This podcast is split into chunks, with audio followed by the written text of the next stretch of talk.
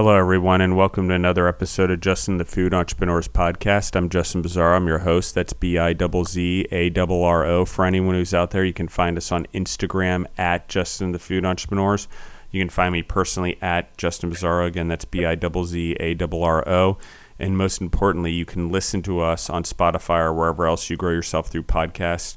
I believe we're adding more and more syndications across the world every day, meaning more and more podcast platforms that you can listen to that that are more internationally accessible. So that's pretty cool, especially as our audience goes into like Palestine and Israel and cool places like that. And I'm not here to argue that whoever's, it's actually, I've read on this, Palestinians and Israelis are allowed to declare both the places theirs and the capitals and the cities theirs. So I go with who's on the podcast, and I am true to the entrepreneurs on the podcast. It's about me introducing them. That's why it's called Justin the Food Entrepreneur. So I just wanted to give that clarity. I'm not here to draw lines. That's not what I'm here to do. I'm here to spread kindness and entrepreneurship and freedom and compassion and understanding and patience and love through food.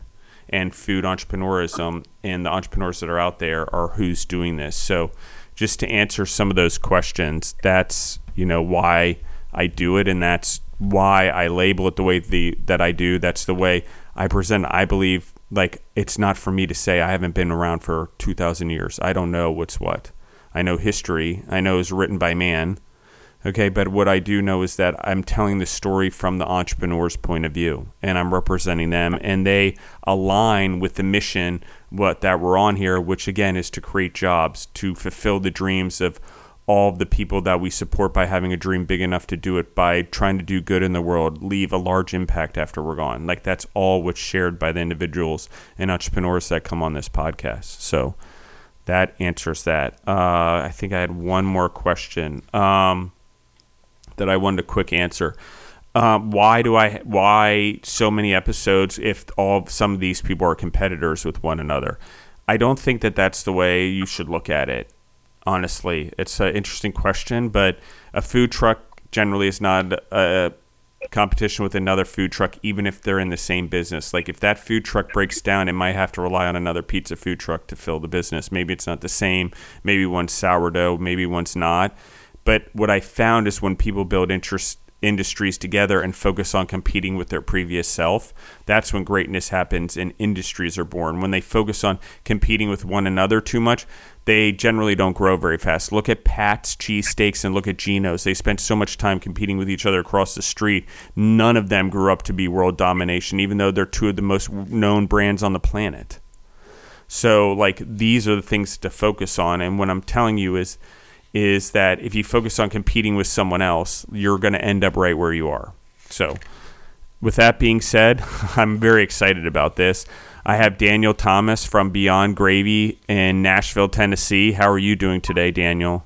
I'm doing great. How are you doing, Justin? I'm doing very well. I've had the pleasure, just so the audience knows, I'm going to tee this up a little more, and I've already started talking, so I'm warmed up, is that I had the chance to come visit you guys twice.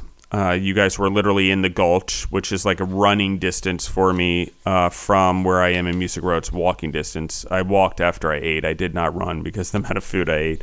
But I definitely ran there the second day. And the first day I walked to and from. And one is just how fast Nashville is growing. It lasts 5 years since I really started paying attention to it. But two is how great the food is, the amount of people that are down there. Pindustry was the place you guys were parked. And I don't spend enough time getting to know the entrepreneurs in their place of business, just because we do a lot of things over the telephone and we're moving very fast and we're trying to get information out there. But one of the things that happens when I do that is I'm able to offer, like, they're taking the time to be on the podcast and share their story. The least I can do is just help them or give them ideas or help push them in a direction or uncap their potential even more than we do on the episode. And so I'm trying to do more of that. And as I travel more, or as my schedule allows me to travel more, where I block more episodes together, record and block days, as they're called, and then have more free days to go out and visit people or go do quote-unquote reels or photographs with entrepreneurs or spend time eating their food or their business. that's, I hope that there's more of this, and I'm not looking to make any money off it. I'm just like, really, this is something that I believe that we need to start spreading this and empowering everyone from the same successes I've had in 24 years of putting food on table and people's table and people's living dreams. And, you know, what does that look like? What happens, and what happens when it doesn't go well? How do we look at that? And so that's what this podcast is about. So Daniel, thank you for entertaining me, having me, talking to me, being with you guys on I think it was Saturday and Sunday, and Friday and Saturday. I can't keep track of my days anymore, guys. I'm so sorry. I record like 7 days a week, so it's like blurs. Thank you for that. Friday and Saturday, and yesterday was Sunday, and it was fantastic. So let's start at the beginning. Like, you guys have been working hard. We do prep questions. I sent everyone prep questions to help them for the episode. I change them around quite a bit. Like every about 6 weeks, I come up with new ones, or I rotate the ones around or rephrase them just to keep everyone on their toes, or so things don't get stagnant on the episodes. Yeah. So I know you've been working on it. So Daniel, it's all yours. And tell us your story. You and your wife, especially. All right. So I've always loved biscuits and gravy. My dad would make it for us like Christmas mornings. That was my favorite thing. Anytime he would ask me to come over and help, you know, I would always jokingly, you know, tell him, I'll help, but you got to make me biscuits and gravy. So that was back in Oregon, and we moved to Tennessee about 6 years ago. I was thinking we're in the South, like I should find good biscuits and gravy everywhere. And I spent a good 2 years like trying all the different restaurants around, and some of them had really good biscuits, but then the gravy was just, you know, average. And some of them might have had really like decent gravy, but just not up to what my dad had made. So in July of 2019, he visited us, and I cornered him and was like, all right, you got to teach me how to make this gravy, because like I'm just not finding anything that's satisfying my needs. So he showed me how. We tweaked it just slightly, made it our own, and started making it for a group at our church called Breakfast Blend. And one of the people there, Alberto, he actually owns Mission Tacos. It's a local food truck here in town, in Smyrna. And when he ate it, he told me like, this is restaurant quality. This is really good. And it kind of planted a seed, but I didn't really, you know, I didn't think I would ever own a restaurant. Like it was just kind of like, oh, that's kind of cool. It would be kind of cool. So I don't think many people originally think that they want to go into the food business. I don't know why. It just doesn't. I didn't think it either, even though I grew up in it. Go on, Daniel. I love this. Oh, no problem. So, I continued to make it for like the Breakfast Blend and other potlucks, and I would make it for, people at the office. You know, they loved it. There was one of the girls, Georgia, she hated biscuits and gravy, and she came in the first time I brought it. She's like, that smells really good. Like I got to try it. And she tried it, and she just flipped out. She loves it now, which that's kind of the best compliment, to take somebody that would have never eaten it to, you know, having them love it. Like that's a good feeling. How'd you get here from Oregon? Like, how'd you, like, you guys, you met your wife, I think you said, in California, you guys were in Oregon, and now you're here in Tennessee, and you're like having people try Southern biscuits and gravy, even though you're from Washington. And I agree, it's some of the best, even better than we have in a lot of places here in the South, which everyone's going to be like, are you kidding me? My mother's had the rest of it 200 years. No, it's that good. And so... Well, let's like, tell me about that a little bit. How did you transition through life to end up in Tennessee?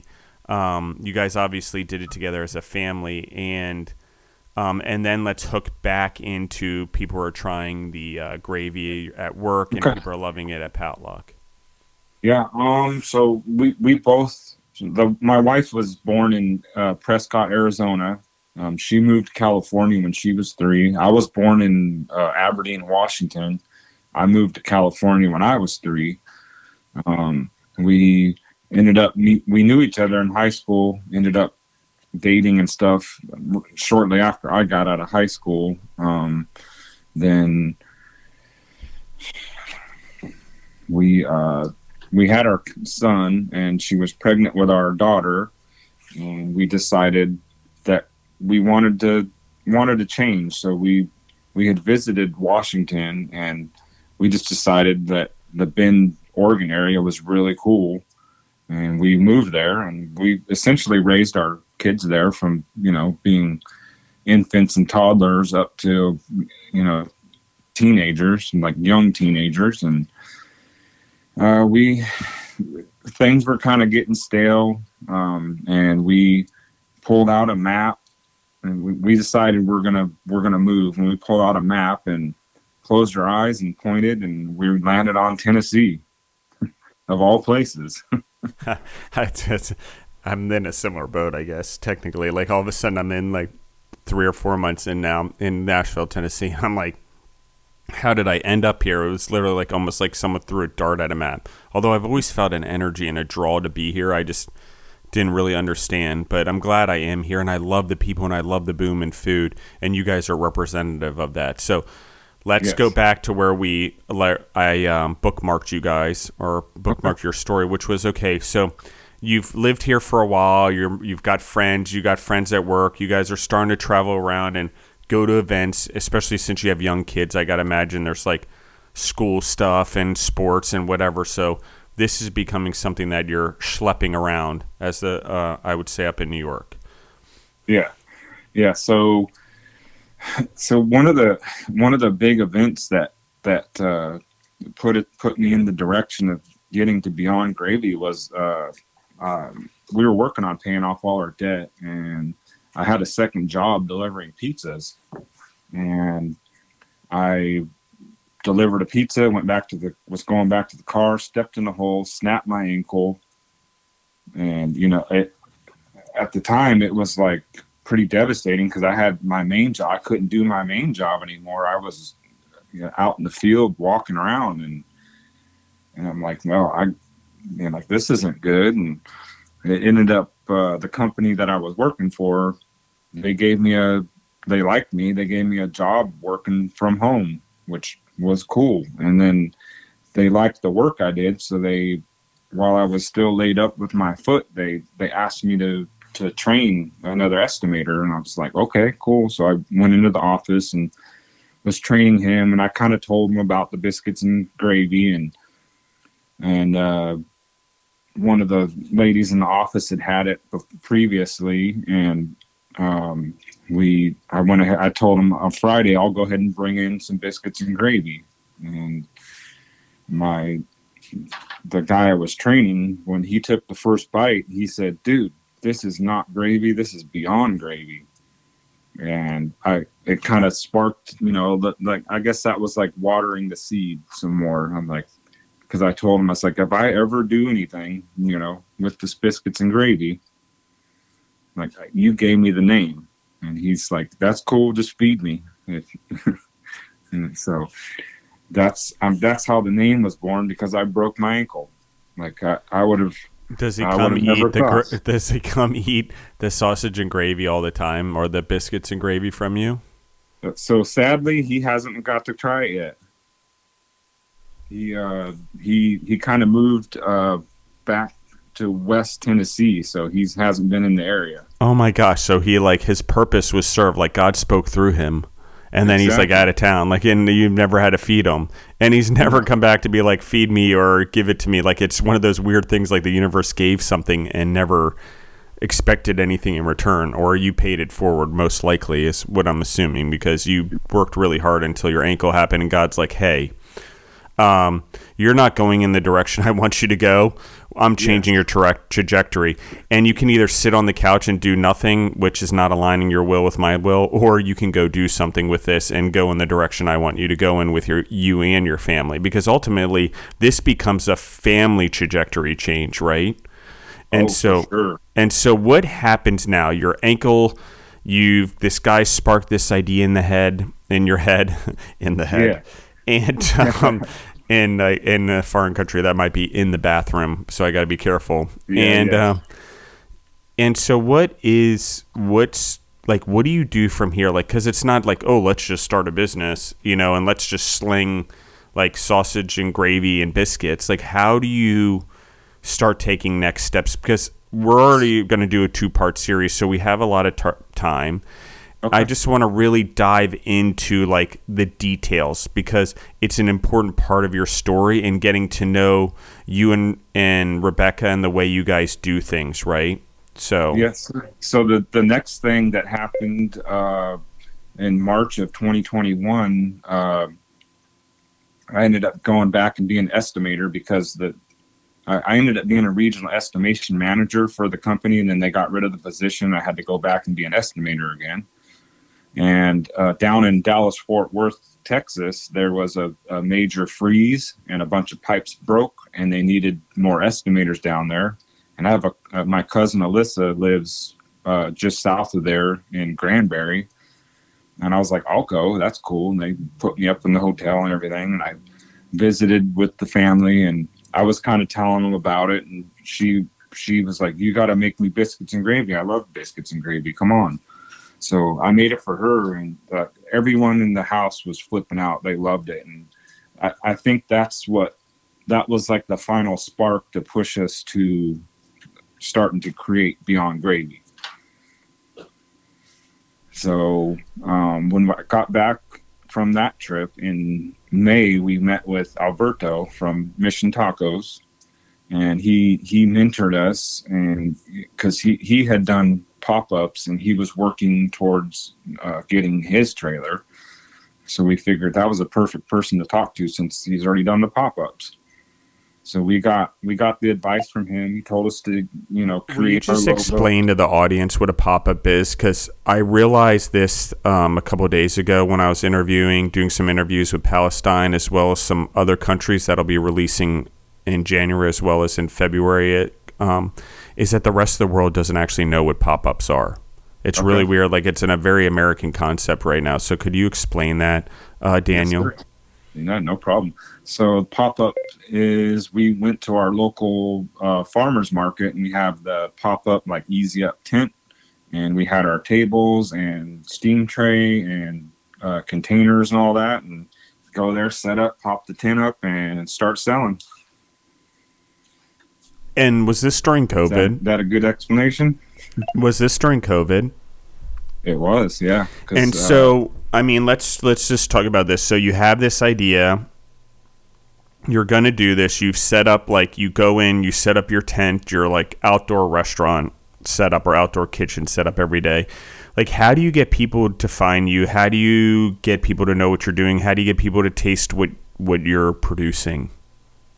So part of it was, as Alberto had suggested, was we created our logo, our branding, got our shirts, got a banner also, started the Facebook page, Instagram page to start, getting the name out there. And then, other than that, it was just setting up at the market and letting the people come to us. One of the things we would do at the market, there was a rounder and there's a train tracks going right by, because it was at the Smyrna depot, which was the old train depot. So the train's right there. That's pretty cool. People would get stopped up in the rounder because the train would come through, and every time that happened, I would take an order of biscuits and gravy out, in the bag, and like, hey, you want some biscuits and gravy? And, it sometimes the first person would take it. Sometimes I had to go to a couple cars, but, usually somebody took it. And one of the gentlemen that took it was the following weekend. We weren't there. We had to go out of town, something. I don't remember exactly, but 2 weeks later, I'm sitting there and I see this dude. I didn't know it was him, but I see him and he just like was staring at us and like coming like straight for us. He looked determined and he comes up and he's like, "Where were you guys last week?" We're like, "Oh, we were out of town." And he's like, "Man, you gave me that order of biscuits and gravy in the rounder. Man, I've never had anything like that. That's like better than my grandma's." And I'm like, "Well, thank you." And he ended up buying like 4 orders and he came back every week following that. I agree with you. And you make it from scratch, which I like. You also make your own biscuits. I think that that's important. Yes, sir. And I think that the pop-up now is like, it's starting to get traction, right? People are recognizing that you have a premium product. It's definitely better than what else is out there, or at least that's being served in Nashville for sure. And there'll be other people out there. I hope I'm, you know, there's other high quality sausage gravies out there. I just haven't seen it yet in Nashville. And if you are out there, I'm happy to come have you on the podcast and we can do an episode and talk about it. But that's my median on how I do things. And so, but right now, this is the best I've tried, like probably ever, because like there's a creative way and almost a non-chef way you've looked at it in a traditional way, and the ingredients and the way you make it, and then your creativity seems to grow from there. So while it's a traditional item, there's new items always adding, and we'll talk about that later, or maybe even episode 2 as we go there. But so now you're doing the farmer's market. Like when someone beelines it to you and they are like, they recognize that you weren't there, like, okay, I do this, like someone showing up for you is no, like you need to pay attention to that. That's like God talking. When someone starts showing up and there's consistency and persistence in it, like as an entrepreneur, I don't care. Fine, don't believe it. Fine, believe in luck, believe in opportunity. That's opportunity, luck, however you want to look at it coming to you. Yeah. Usually you've earned it or built a lifestyle or character over time that's now in your food that produces that reaction that we forget about. But it's that. So now you have this guy, he's beelining it to me. Like I feel emotional about this just hearing it, Daniel, because I'm like, I know from me when that happens, even if it's just one person, I'm like, all right, one person sees it. One person gets it. No one else has got it. All the freaking 5,000 people didn't get it, but that one person does. And that's a niche. I need to listen to that guy. Why did he get it? And what is he doing? Why does he keep coming back? And you're like, okay, he's going to be the guy that he's a customer. He's not me. It's not me being my own customer anymore. It's that guy. And why does he love it? And that's so cool. So what did that feel like, honestly? It felt really good. And honestly, when he told me that he hadn't had biscuits and gravy that good since his grandma died, like I you know, kind of teared up a little bit. I got a little teared up too. I'm like, oh my gosh, that's powerful. Imagine that. You just tied such an emotional experience to the food for him, and you weren't even his grandma. You weren't even in there in the first place. Yeah, it's incredible.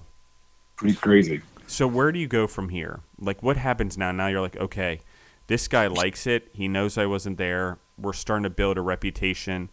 And there's multiple people starting to like what we're doing here. So how do you guys move forward? Just for the rest of the summer, it was really just being consistent and being there as much as we can and just serving. Like we were selling out. We sold out 90% of the time we were at the market. There was just only a handful of times where we didn't sell out, and we were really close. So it was really encouraging to... I mean, it was just encouraging. It's like, well, we got something that people like. Well, and I mean, I'm assuming at this point, since it's all summer long, you're also starting to get repeat customers and customer loyalty and even feedback from customers. Yes, sir.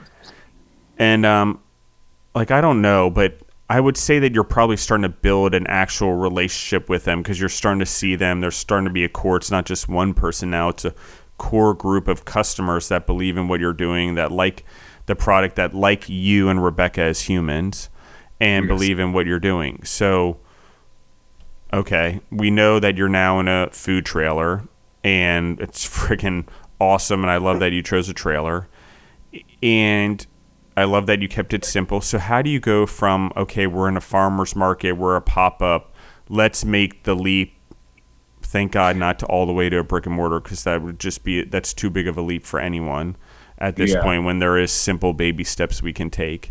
And so there's, like, how do you make the leap into a food truck? And you've already taken all the proper steps. Like, it's just, if I could write a way of doing it, like, you guys are like, okay, let's do it this way, pop up and take our way into it, and let's make sure the product is liked by everyone. And first you had friends and family like it, so you had, you know, that validation. And so you're here, you've been really validated by the public, not just friends and family. How do you decide to get into a food trailer? So in the spring, let's see here. Sorry, I'm looking at my timeline, make sure I got everything straight. It's all good. I'm a factual person too, especially historically. So one of the things that happened during the farmer's market, my wife, we go to church. We're active in our church, and our pastor had tried it, and I'm sitting there in church and we're just listening to the sermon, and all of a sudden he's like, what was it? He said, what if I tell you that Daniel Thomas has the best biscuits and gravy in the South, you know? And of course everyone's like, oh, you know, because, you know, that's a big claim. Yeah, that's like the number one coffee shop in the world, if anyone's ever seen Elf. He's like the number one coffee place, but go on. So my wife the night before had prayed and was asking, like, show me something, let me know that this is the direction we want to go. And we go to church the next day, and this, you know, he's saying all this stuff about being the best biscuits and gravy. So that was kind of a confirmation that we were on the right track. And I want to tie this to this as well, Daniel, for the audience, is we are constantly preparing for what it is that whatever's going to bring us excellence or family excellence, or contribute to the world in the maximum way we can, for the better, for positive.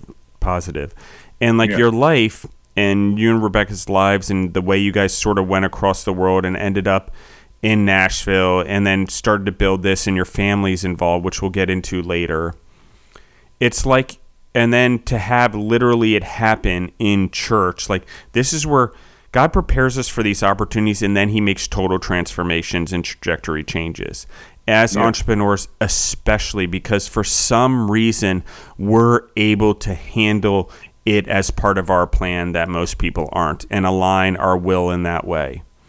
And to his will, or God's will, her will, its will, however it looks, the energy's will, whatever anyone wants to call it, but it's true.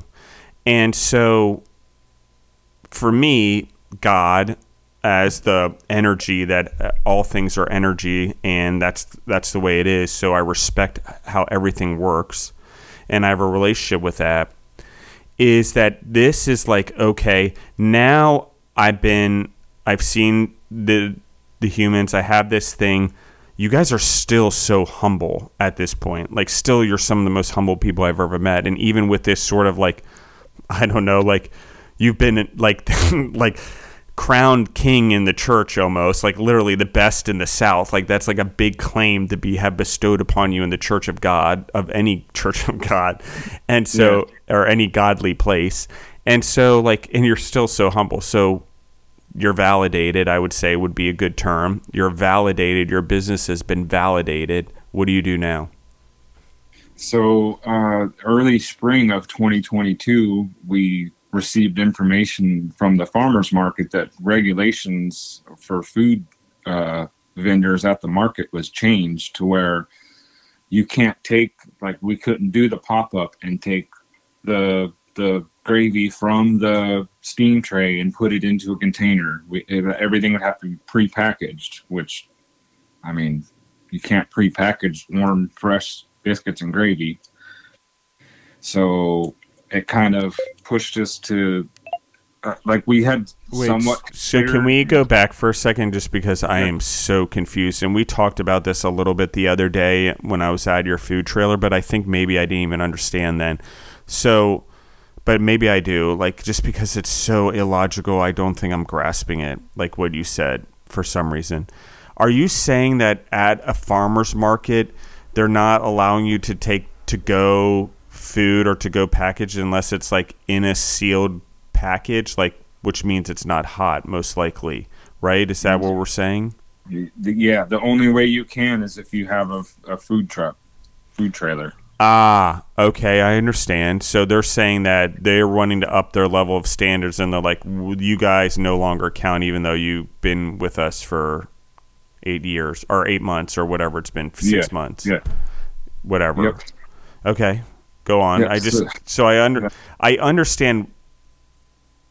They basically just created a gate, and then the gate just forced people to go down a different corral versus just saying, we don't allow this, and we're not going to allow food vendors other than consumer packaged goods, and food trucks will be the only food we allow to be direct to consumer, basically eaten warm. I mean to just put an obstacle in the way, I get it, but it's just unnecessary to put the gate there when you can simply explain to people we have to go in this direction, which I get now, but it just doesn't make any sense to me why they would put a gate there when it's unnecessary, when it's really just, okay, the food code changed. Yeah. So, cool, I guess, but just red tape that's unnecessary, more or less. And which, so, there's a lot of that in the food truck industry. Oh, you have no idea, and it's the Wild West, just so everyone knows, especially in the United States, even though food trucks have arguably been really around for 20 years and pushing really hard, and you go back to Roach Coaches and original food trucks and, like, forever. And I say Roach Coaches, meaning, like, everyone used to make fun of them because they'd go around and sell cheap food, or they'd sell the cafeteria food out of the trucks to the construction sites or whatever, but... Yep, I was at the construction sites. They paved a whole industry, guys. By being the way that they were, they paved a whole industry. And it takes that longevity before something can be built onto it. And whether we realize it or not, it really did build an acceptance that eventually, you know, those parents had kids, and those kids became accepting of food in trucks because their parents ate off them. And even though they were higher educated than their parents because of the American dream and compounding that legacy, they were still more accepting of food trucks, especially as we became more advanced in the food that came out of them. So it's just something to think about. So having that, getting the news that we weren't going to be able to do the pop-ups anymore was, in a way it was kind of deflating. Like, dang, we had all this traction and we had all these people loving it. And like, did you once think about giving up ever? Not fully, but I mean, the thought kind of, it's like, well, what are we supposed to do? Because our plan initially was to just save and buy the trailer cash. We didn't want to finance. We were trying to get out of debt. I agree with you on this. Go on. So we met with Alberto again because he had his trailer at this point, and he did the year we did the pop up. It was his first year in the trailer, so. Like he was blazing the trail for us, and we met with him. We talked about the company he got it from, like different pricings at different companies, and we pulled the trigger. We were like, well, if we want to do this, then like we have to, and we did it. And that's how we ended up getting the trailer. It wasn't, it wasn't on our timing. It never is. That's what I found. There's no other plan but the one that you align with, and your plan just has to align, and you need to play chess and not checkers. Like, that's just a rule of thumb, because the long term, like whatever you're doing, aim for the long term growth and benefit of your family and your relationship with God, and then your business reflects all of that. And I think that you're a model of this. So you get into the food trailer. You're like, we're gonna go do this. So, like, how does the conversation go? Like, now you're really committed to doing this full time, and how do you figure out whether you want a truck or a trailer? How do you guys start having the conversation, you and Rebecca, around this? Like, we're going to do this. What do we need in the trailer? Like, it's your first time ever being in food. Now it's your first time ever being on a mobile restaurant, not just a pop-up. So what do these conversations look like, and how do you decide how to outfit this trailer? So the main reason we went with a trailer as opposed to the truck, two main reasons. One would be cost. The trailers are a lot less expensive because you don't have to have, you know, you don't have to buy the truck and then outfit it. You just get the trailer and that's it. And another bonus of it is if the truck that we tow it with is to break down, we can go down and rent something and we can still do what we need to do in the trailer, as opposed to if you have the food truck, something happens, you're just down. And we didn't want to have that happen.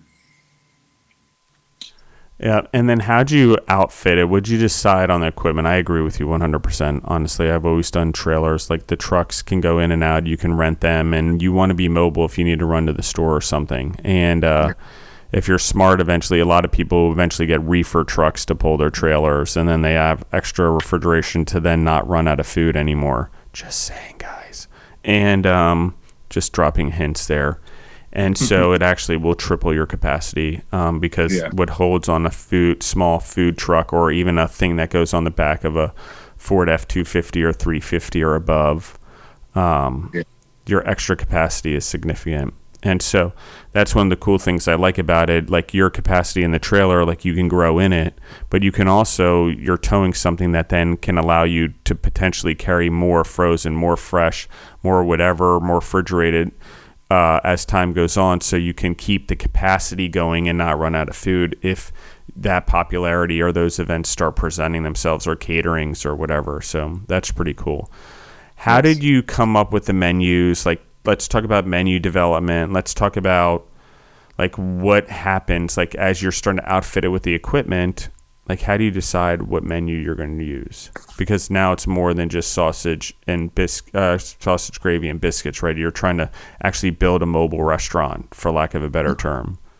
It's bacon and sausage gravy too. Oh, bacon and sausage gravy. Yeah, don't, because everything's better with bacon fat, right? Yeah, that's true. Everything is better with bacon fat. That is the company that produces all these, and so bacon makes everything better. So yeah.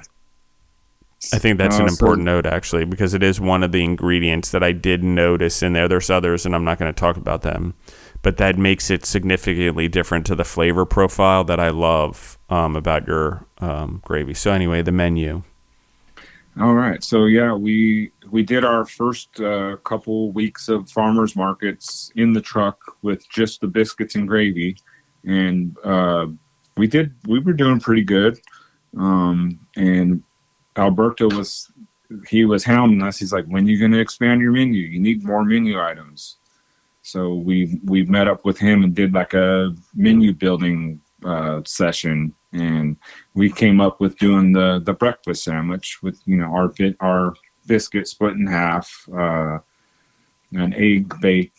It's like a square with the eggs and cheese and everything on there. And then we had a sausage link and split it and put it on there. And that was our breakfast sandwich. And our sales almost doubled that next week when we introduced the breakfast sandwich, and we didn't even sell that many breakfast sandwiches, but our sales jumped just because we had two items.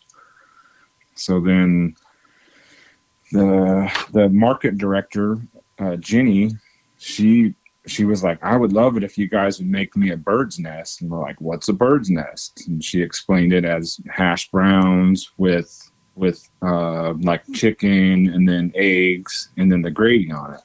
So we did our take on it, and that's how we came up with the pig pen, which has tater tots, it has chunks of the sausage, it has eggs in it, then a biscuit broke across on the top of it and then smothered with gravy.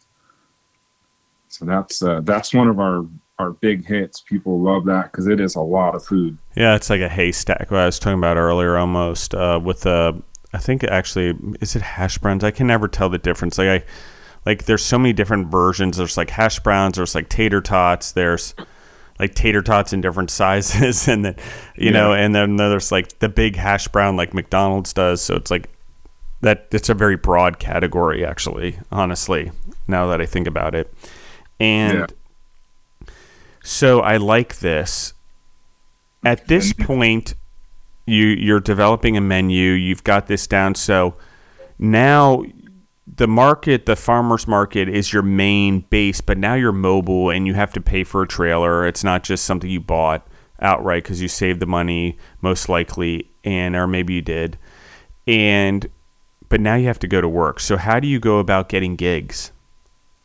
One of the things, there was a local brewery. I was in the construction industry. I'm good with talking with people one-on-one. So I just went to a couple of the local breweries in Murfreesboro and talked with them. And one of the breweries said, we'd love to have you, but you got to sign up through Street Food Finder. So we got signed up with them, and we get quite a few events through them.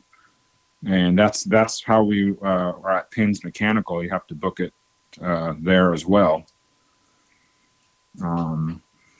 So that definitely helped just get our name out there. That way people, if somebody's looking up food trucks near Nashville, that their site comes up. And luckily they have the vendors listed in alphabetical order, and we're Beyond Gravy. So we're, right at the top of the list. Perfect. And I'm going to stop us right there just so we can go. We're going to record a part two, and I want to give us time to do that. But let's back up for a second. Can you tell us, Daniel, where they can find you guys online, where you're on social media? And again, will you just run through your entire current menu of the items that are on there? At least the four I saw the other day for sure.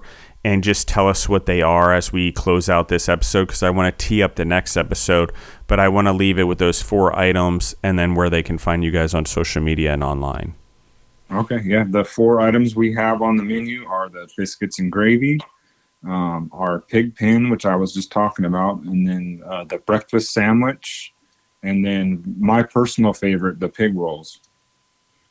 Which the pig rolls are ground sausage, ground bacon, cheese, seasoning wrapped up in a flour tortilla, and then we air fry it and serve it with a side of gravy. Incredible. And where can they find you online? So you can, all of our information would be at beyondgravy.com. And then, of course, we have, you can find us on Facebook at Beyond Gravy, and then Instagram at Beyond_Gravy.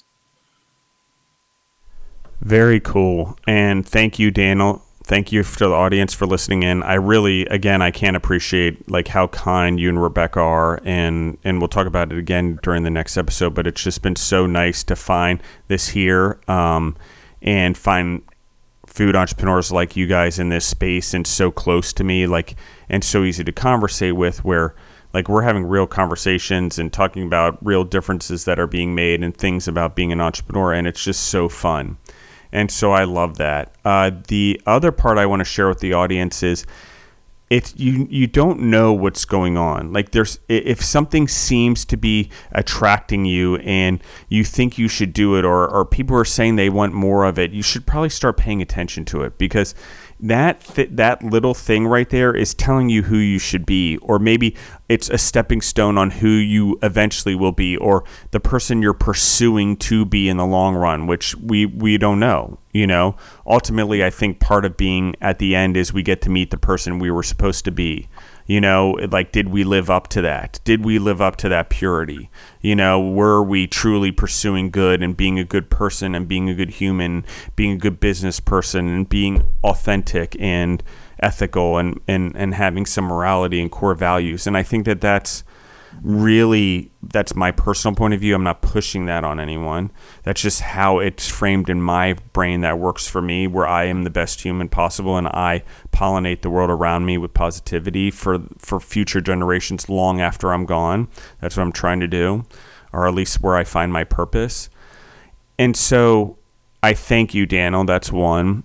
I like that God has come into your story so much. It's the same for me always, especially when I need him to, a trajectory change or realizing that why am I on this awful path? What is going on right now? But I always realize that you never know when you're having a good day, and these things are skills that you're stacking up or obstacles that you're learning to deal with or hardships you're learning to mentally conquer, if not physically or spiritually. that you need for something else in life. And I think life prepared you for what we're going to talk about in the next episode. But I just wanted to leave everyone with that, with my commentary. If you like what you hear, share the episode. Please, guys, like, you love all these entrepreneurs. Like, you should give them a 5-star on here. And I'm going to keep telling all the entrepreneurs when they recommend their episode, they should recommend that people highly rank their episode so more people hear it, so it plays into the algorithms that are out there. Okay, it's not just for me or for the podcast to do well.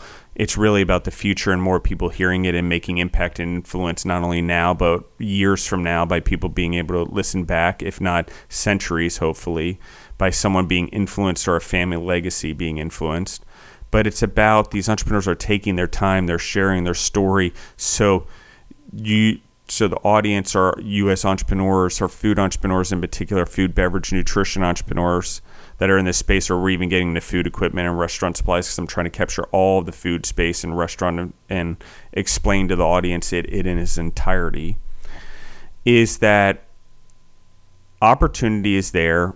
You know, you have to walk through those doors, and this is part of what it is. And I'm trying to grow everyone and show everyone what's there and give people positivity, and also show that there's connections and growth. And when you follow a path like Daniel and Rebecca did, there's greatness on the way to pursuing excellence and happiness and purpose. And weirdly, the most satisfying moments aren't always when you're making money. It's when you discover a haystack or a pig pen. Like, those are gratifying moments. They're one of the number one sales items they have. That's why it's one of the 4. In a food truck, you just sell the stuff that works, especially when you're needing to go places, especially in the downward markets or trends that happen, like in Nashville, where, you know, everyone flies away from Nashville, including tourism, for like 2 months, weirdly. And so you think everyone would come here because it's so cheap. Now's the time to come to Nashville, guys. Right now, winter time, you can have all the musicians in the honky tonk to yourself. You have like a live